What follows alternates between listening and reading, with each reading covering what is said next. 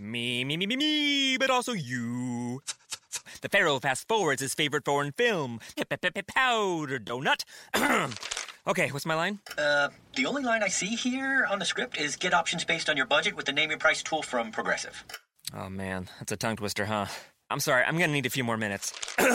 bulbous Walrus, the Bulbous Walrus. The name your price tool, only from Progressive. The owl ran afoul of the comatose coxswain. Progressive Casualty Insurance Company and affiliates. Price and coverage match limited by state law.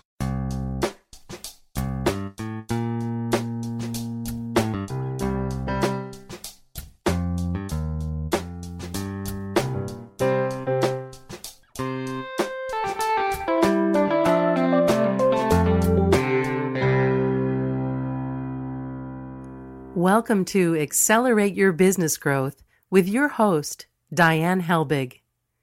Diane is a leading small business development and leadership coach, author, and speaker who is passionate about sharing valuable ideas, tips, and techniques with business professionals worldwide. Diane brings you the world's experts and gurus in all things business, whether it's sales, structure, social media, planning, or plateauing, guests bring their expertise and energy to each episode.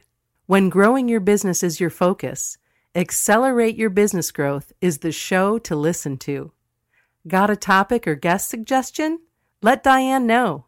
The goal is to make sure you have the information you need to move your business forward. Thanks for joining us. Settle in and enjoy. Hi, everybody. Thank you so much for joining me.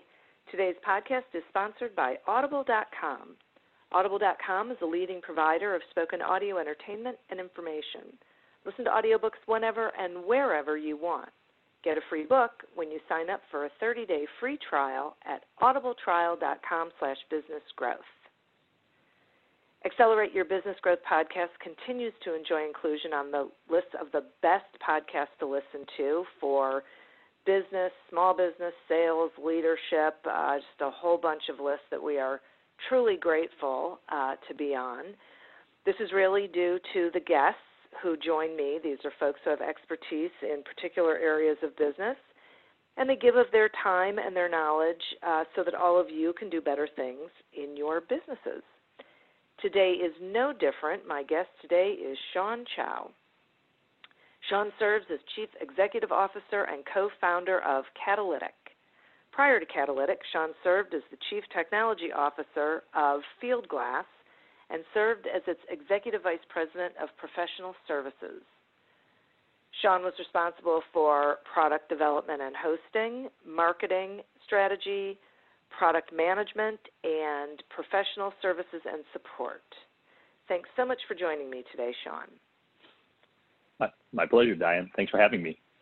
Uh, absolutely. So we're going to be talking about um, like how do you know when you're past the startup phase in this conversation, and I, I think it's one of those sort of murky things. So if yeah. we can, can, can let's start like at the beginning. Can you define uh, what a startup is?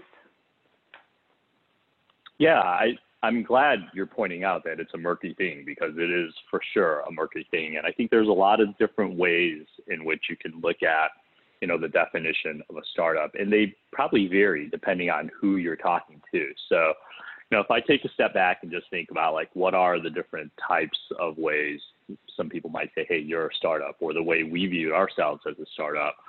Um, I, I, would put them in a couple of different categories. It, with the caveat that I, I will say, you know, at Fieldglass, we, we thought of ourselves as a startup. In our minds, we called ourselves a startup, even in our 10th, 11th, 12th year of running Fieldglass, even after we were profitable. It's just, you know, at some point it becomes a reflex, I think, more than an actual definition.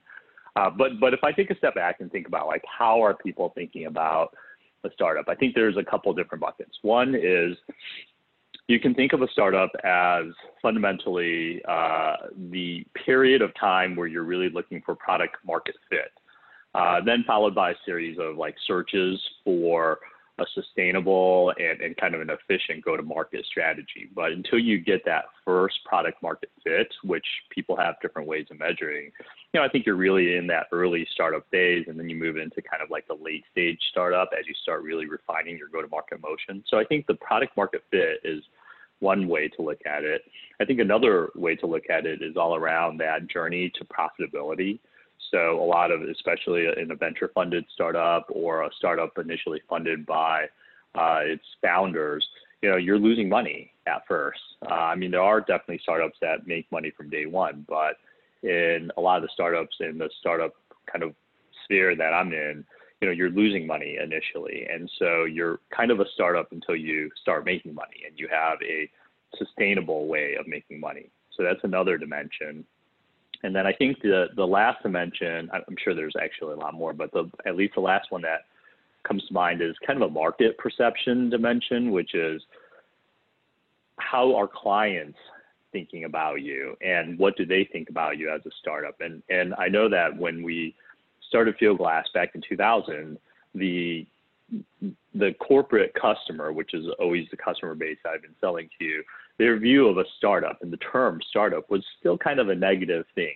It was really associated with risk and it was associated with this like thing that you no longer want to be as soon as possible. But over time, that's really evolved. And I think now large corporates are actually thinking of startups as still risky, but also a valuable source of innovation.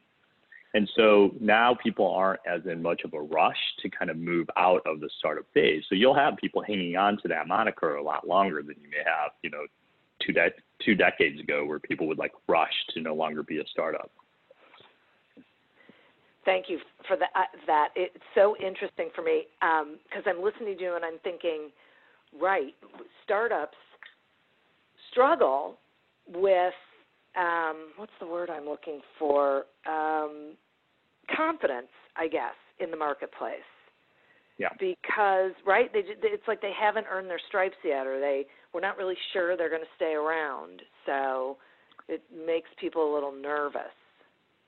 Absolutely, I think that's that's from the market. That last category that I mentioned, that's really the one that is psychologically uh, you know most prominent for a corporate customer because and, and again it kind of depends on the kind of your the kind of business that you're in. If you're in a consumer facing uh, type of business where things are very like trend and fad oriented and it's very hard to predict what may happen or may not happen you know that's that's a market that I'm not familiar with. But when you're looking at B2B and corporate customers you know you're you're in many cases, you're asking them to put very important processes or very important functions of their business on you and entrusting you as a startup to be able to take care of that. So there's the psychological, will this company be here a year from now type of impact.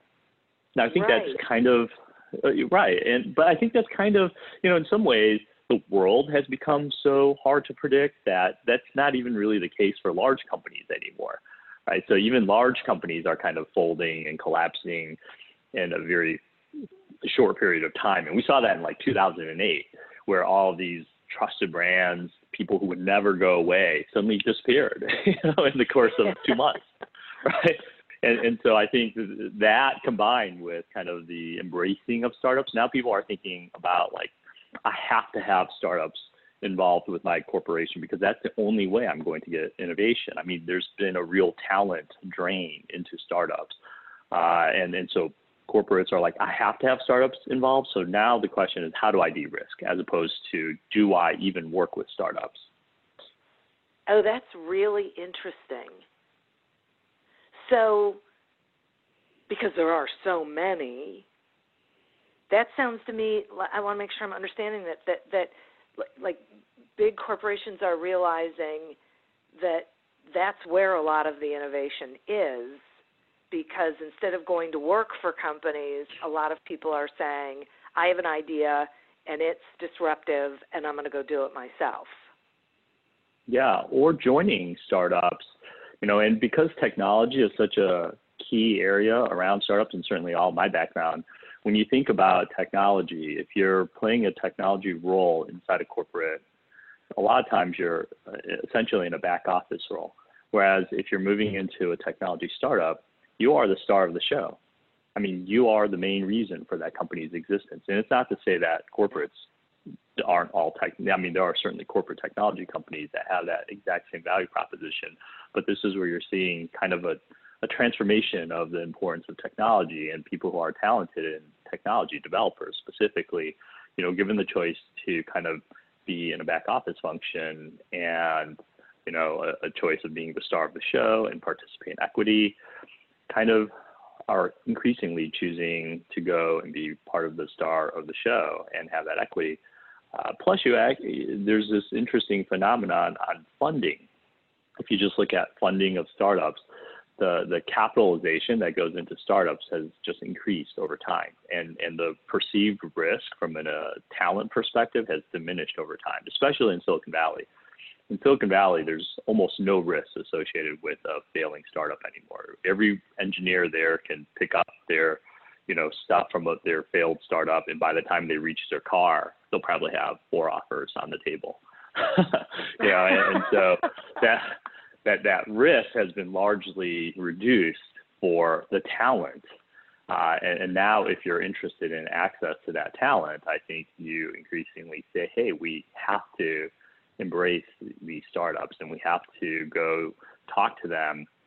Uh, startups also have this really fascinating thing where the entire your startup is predicated on the idea that you're going to fail a lot and so there's a really different kind of failure risk reward profile than if you're inside of a large corporation where failure isn't part of your job. I mean, I think corporations have done a great job of embracing failure and not penalizing people, or at least most organizations have gotten much better where they're not just penalizing people for failure and allowing some risk taking behavior but it's still different than at a startup where you're you're just you're failing every day until you're until that one day when you're suddenly successful. Right. Okay, so it so it doesn't sound as bad uh, to be a startup. So why do companies want to move past it, past that phase? Well, I I think this is when you start looking at the other definitions. So as a startup, setting aside the market perception, you know, you're just really losing money. And now you have to start thinking about the drivers that will make a startup sustainable over that initial period. You want to make money. You want to bring a return to your investors. You yourself want to make money. And you can't do that if you're in forever startup mode.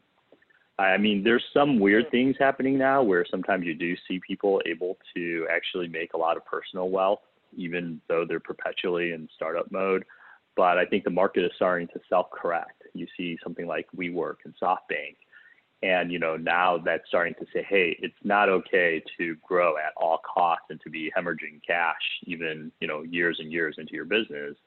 Um, so we're seeing a little self-correction there, which I think is actually a good thing. Yeah, for sure. Yeah. Okay, so then, so talk to me about um, like the benefit. Well, that's not really what I want to ask. How does it, how does a company prove to its stakeholders that it's past the startup phase? The um, you know this is I, I just actually thought of something with this question that's still tied in a little bit to the last question that you asked, which is like, okay. why is it valuable to be yeah. not a startup at some point?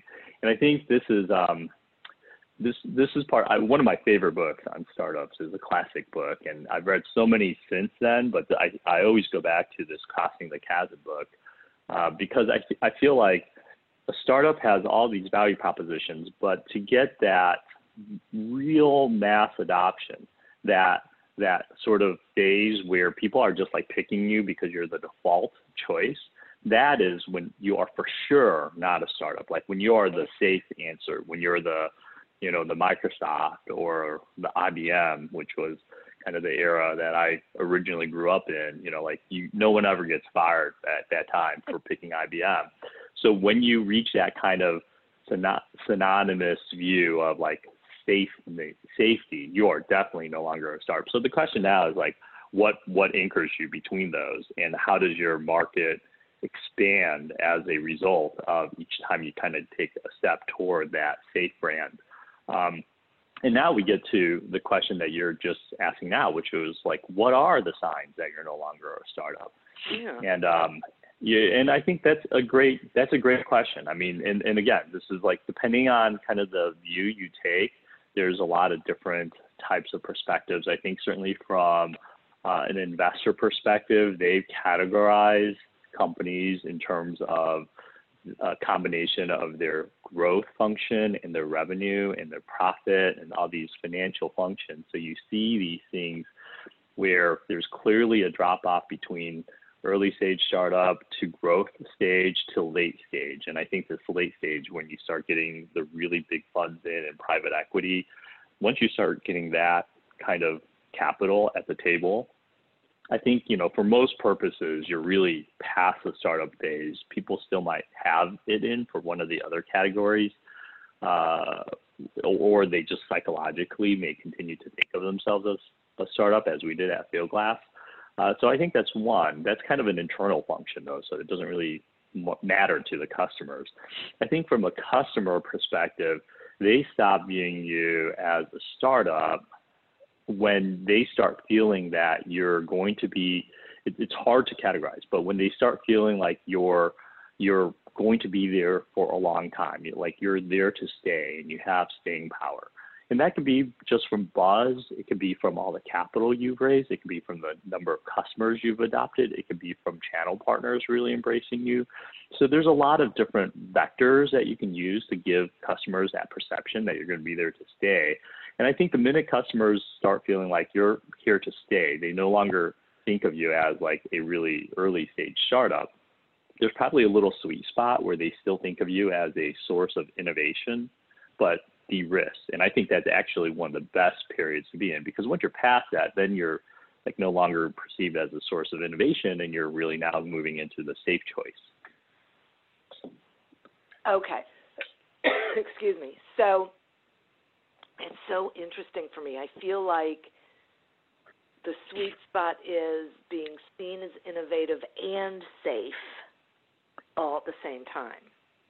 Like it, that's when you've made. I think it. that is.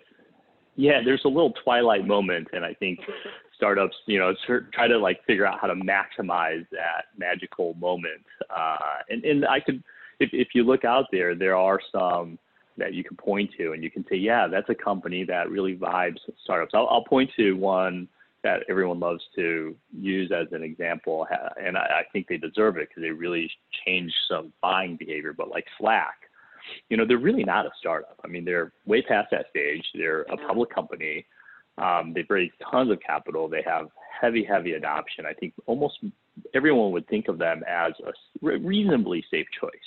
Mm-hmm. Um, but yet they're still really like they still behave like a startup and their founder still kind of goes to all the startup conferences and they are very popular among startups and they're still perceived, perceived as a source of innovation right? So they kind of have all the appeal of a startup without as much of the risk of a company that's much earlier stage. And i think there are probably a, a number of examples that we can point to that are kind of in that sweet spot. It's a great place to be for sure. Yeah, no kidding. Yeah, and it feels to me like it's it's important for um, companies, startups, um, to not lose that innovative edge. You know, it's like I feel like in the past a company started with an idea and it got really good at it and so it got very um steady and maybe even complacent and this is the thing we do and we do it really well. It feels like now we live in an environment where the creators are always looking for the next solution that the next interesting thing that's going to help a particular audience. Yeah. And and i think that there's at least you know two things that really can contribute to that. One is that um, the I, I think it, startups for sure, but I think business world in, in kind of broadly has really embraced the idea of um, eating your young. You know, like if if you sit there and are complacent, then it's just kind of known that you're going to eventually be disrupted. So uh, this is where I think people will point to Apple as a great example of a company that was mercilessly eating their young in pursuit of growing their overall pie, and I think they did it masterfully. Um, and, and they're not at all a startup. Um, but I, I think that's for a, a psychological thing that we've all started to adopt, and I think that's been really healthy, and it's helped companies to not be as stagnant as a lot of them once were. And that's not to say that all companies are like that, because I still see a lot of companies that kind of can't get out of their own way, you know. Um, but the other thing that I think has been really happening is capital has been poured into smaller companies in such massive amounts in such earlier stages that it's allowed much uh, it's kind of taken away a little bit of the organic growth that startups used to have to go through. And you know it would have taken a lot longer for companies to reach a sort of critical mass that they once that they would be able to reach now because now they have access to capital and you have a very different marketing type of paradigm with uh, all the resources of the you know internet all the different outlets for marketing now. I mean marketing has become it's completely transformed in the last decade. And i think as a result you know between the capital the different types of marketing and the different types of buying and the risk appetite now for large companies it's really made it so that smaller companies can become massive very quickly. Right? Yeah, which is really like a phenomenon yeah, it's it's kind of a unforeseen or it's a phenomenon that we haven't really seen much. So it's it's really fascinating to be living in this era. It really is. It's for sure. And as you were talking about that, I was thinking, I wonder if in some cases it is not that that it is potentially detrimental to a company to get such infusions of capital. Like, can it can it be Yes. right? It, does, doesn't it? Yes. Sort of, can it sort of become where they can convince themselves that they are something they are not yet, that they're getting the capital because someone believes that they can be something, but they interpret it as we're there, and they miss all those Yeah. steps. Yeah, totally. I mean, I, I think you know WeWork is the latest example of too much capital d- just kind of displacing natural market forces, right? So, so the right amount of capital, and I think Silicon Valley does. They they've you know continue to kind of hit like an interesting balance here. This the tier one investors I think still continues to do it really well, where they're just trying to match evidence with funding, evidence with funding, and that's why you see Series A, Series B, Series C, Series you know like all the way to D, E, F, because they're really matching the funding with kind of proof and evidence. But then now you're starting to see these deals where sometimes like Series A for four hundred million dollars, right, or Series B for half a billion dollars. Like, what is that? There's no, there's no. You've just kind of displaced and destroyed the idea that, that you should have market evidence drive your funding. And and I understand the strategy there. I mean, the strategy there is like capital will win. And so we're just going to artificially buy, we're going to bypass this whole market exploration. We're just going to say, bam, all this money will make this company by default the winner. And they view themselves as kingmakers. But are they really? I mean, is, does the evidence point to that working? I, I don't think so, which makes me happy as a free market guy and, and kind of a classic entrepreneur, right? I, I Yeah. believe that entrepreneurs should kind of be forced to go through the uh, different hurdles. Um, and, and, you know, it was, it took a while for it to play out and it's not played out, but again, you're seeing a number of these really massive bets, like capital did not win. And categories differ in where ca- capital can win. I think there are some categories where you can take this sort of blitz scaling approach. Um, but I think there are categories that don't want blitz scaling. It's not a winner take all market because, especially in enterprise, enterprises, companies don't like having only a single vendor in a market. That's unnatural in the business world because it makes it impossible for them to have their procurement functions work and beat down the vendors. Right? They need Yeah, multiple right. vendors in every category. So like the very idea of blitz scaling and a winner take all is kind of antithetical to corporate Yeah. procurement practices. Um, and and then you know if if you blitz scale too early, you're also kind of like kind of you know that may not play out either. So you're seeing both of those. I think push. You're you're seeing enough cases push up against both of those conditions that people are going to start thinking about. Hey, does capital always win type of approach actually work? Because I, right. I don't know that it will. Yeah, me either. I, it feels like yeah. there's going to be another shift in, yeah. how the game is played. Yeah. Yeah, yeah, yeah. I think there's been a lot of the the past few years, the market, the investment market, and the startup world, as a result, have really been shaped as a series of moves to kind of account for SoftBank as like a singular entity that has really been playing that um, thesis out. And you know, we're starting to get enough evidence and proof points here that that while it may work in some categories, it's not always going to work. And so I think we are going to start seeing some categorical shifts pretty soon. Yeah, yeah, we need to. It's interesting. Yeah. It's it's an interesting yeah. uh, ecosystem, right? It's it's uh, wow. That's yeah, yeah, I yeah, and I've I've been living in it for like 20 years. yeah. Uh, I'm going to take a quick sponsor break and then I want to continue the conversation. Accelerate okay. Your Business Growth podcast is happy to be sponsored by Audible.com. Audible.com is a leading provider of spoken digital audio entertainment and information. They have over 150,000 titles to choose from, and you can listen to them on any device, including whatever you're hearing us on right now. And if you sign up at our link, which is audibletrial.com slash businessgrowth, you get one free audiobook and a one month trial of the service. Some examples of books you can listen to on audible.com are Your Oxygen Mask First by Kevin Lawrence and Breathe to Succeed by Sandy Abrams.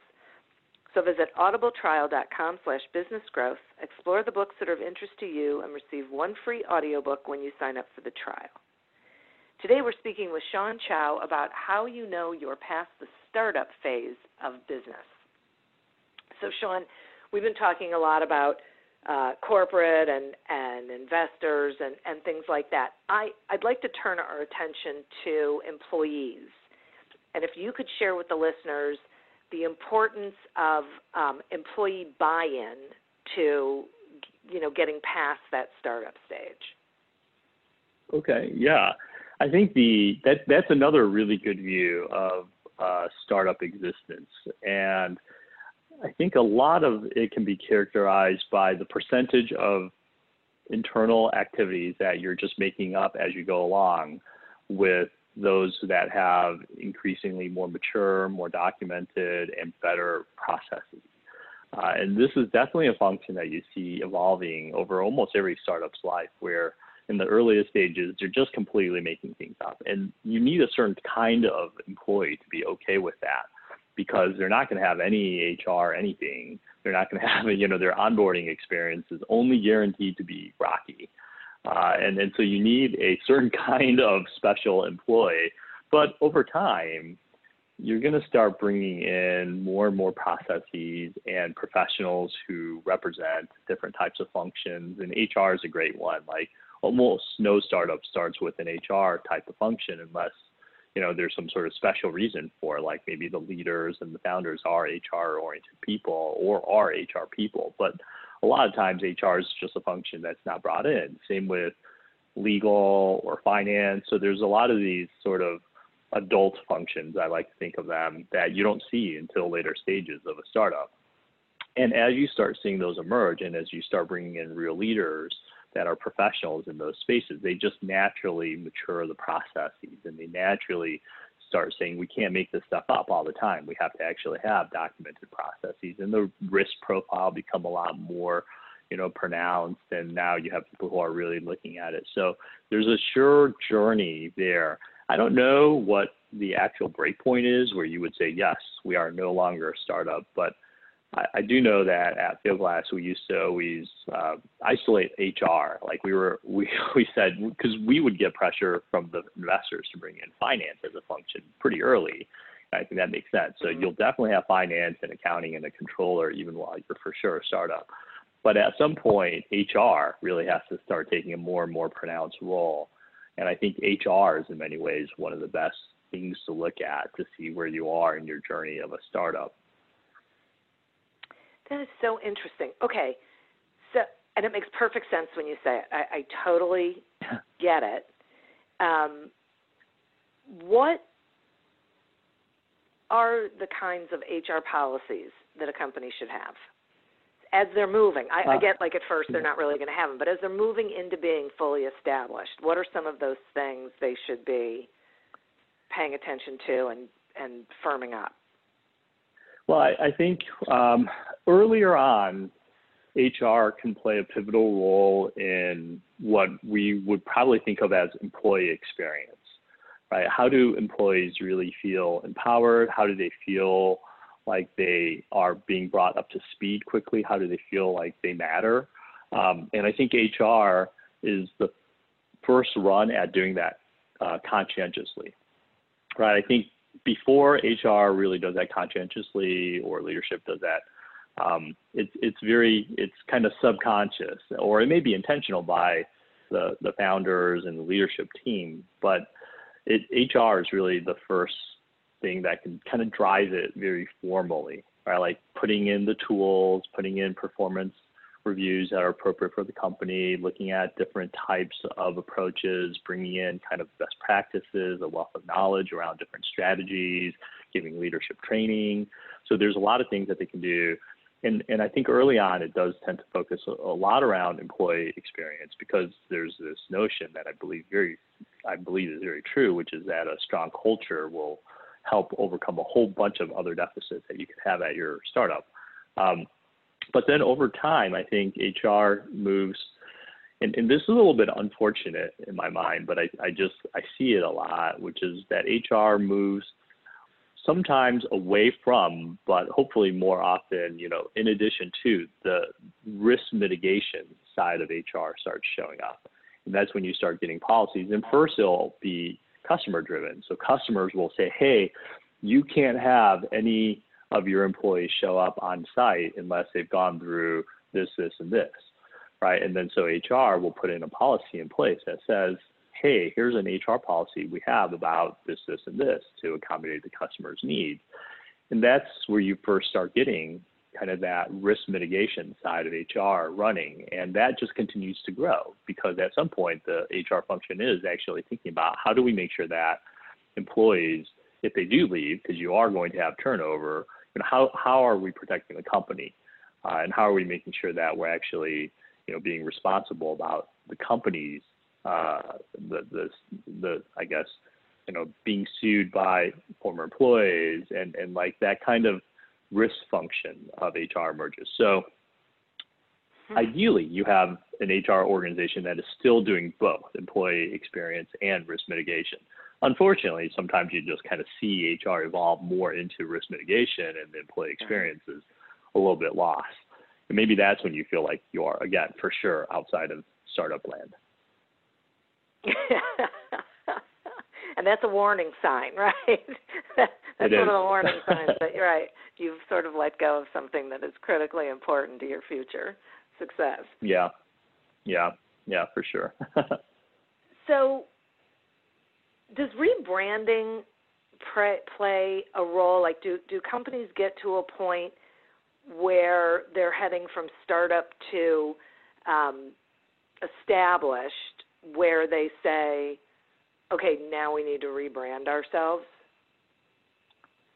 I think so. I I think there's a um, this is that positioning the the customer facing view of the perception of a startup. So I think every company is always thinking about how they're being perceived by the market and you know you definitely want to be signaling to customers uh, when you are growing and when you are evolving. And uh, you might do it through a series of things, but every so often, I, I think every company kind of does a let's gather all of our things and do a big push. Like if you look at Catalytic, we went through a big branding repush, which included everything from a new logo to new color palette to a new website and a whole bunch of materials that were largely driven off of the combination of our Series B and a growing number of customers, as well as kind of a big step function in our product. So those three things, which we signaled previous, mm-hmm. Culminated in, hey, let's just do this big rebranding. And I think those type of things are important for a company to. They're they're like a formal uh, marking or guideposts that a company wants to be able to cross, and it helps to create that confidence in the customers. And and of course, I think every startup is trying to signal that they're this perfect combination of fast innovation and you know some some degree of safety. I, I, I know it sounds like it's it, it, you, everyone's trying to figure out how do we maximize this kind of you know union area. Um, but yeah. I think that's true. I think that's that's that really is the thing that uh, startups love. And and as as a you know uh, multiple time I guess uh, entrepreneur as well as being someone who is involved a lot in startups, there is this there's there's a magic to finding that spot that is irresistible, and then there's a real special feeling while you're in that spot that is you know not reproducible almost anywhere else, either in an early stage startup or in a large company, even large innovative companies or, you know, really well capitalized, but still very much a startup and high risk. Hmm. That's interesting. Yeah. So, and, and, and so the, the, you said something that was so interesting to me that there were things, like when you were talking about your rebranding, that there were um, like situations that feel like they collided where you said, okay, you know, you saw saw the mile markers, and it was okay. Now is the time to put that marker down that that there's a shift, that that something has changed. But it was those three areas that sort of came together to tell you we're ready. Yes, yes, and and a lot of they're they're very synergistic. So using to take that mile marker analogy a little bit further, it's like you pass mile marker 14, then you pass mile marker 15, and then you pass mile marker 16, and then all of a sudden you see the exit sign, and you're like, okay, this is, you know, an exit sign. It's different, somehow special than just these mile markers, um, or you see that welcome to, you know, the state of Montana sign, and that's somehow different than the mile markers, but yet they're built on the fact that you cross these mile markers. Um, and I don't think there's a magic to uh, the, or there's not a prescription to the right mile markers. I think it's kind of a, a, a bit of a, uh, you know, an art there. You're just trying to pick the right combination of things depending on where you are as a startup. Mm-hmm. For us, it's Catalytic, where we are still pretty early stage. You know, customer acquisition, funding, uh, product you know, these are kind of the, the, the signals that are important for us to convey to um, not just our current customers to help them reinforce the decision that they made and gain more adoption and traction within their companies, but also to prospective customers that, hey, we're at a, you know, we are now at this point and should be on your radar and in, in your consideration set.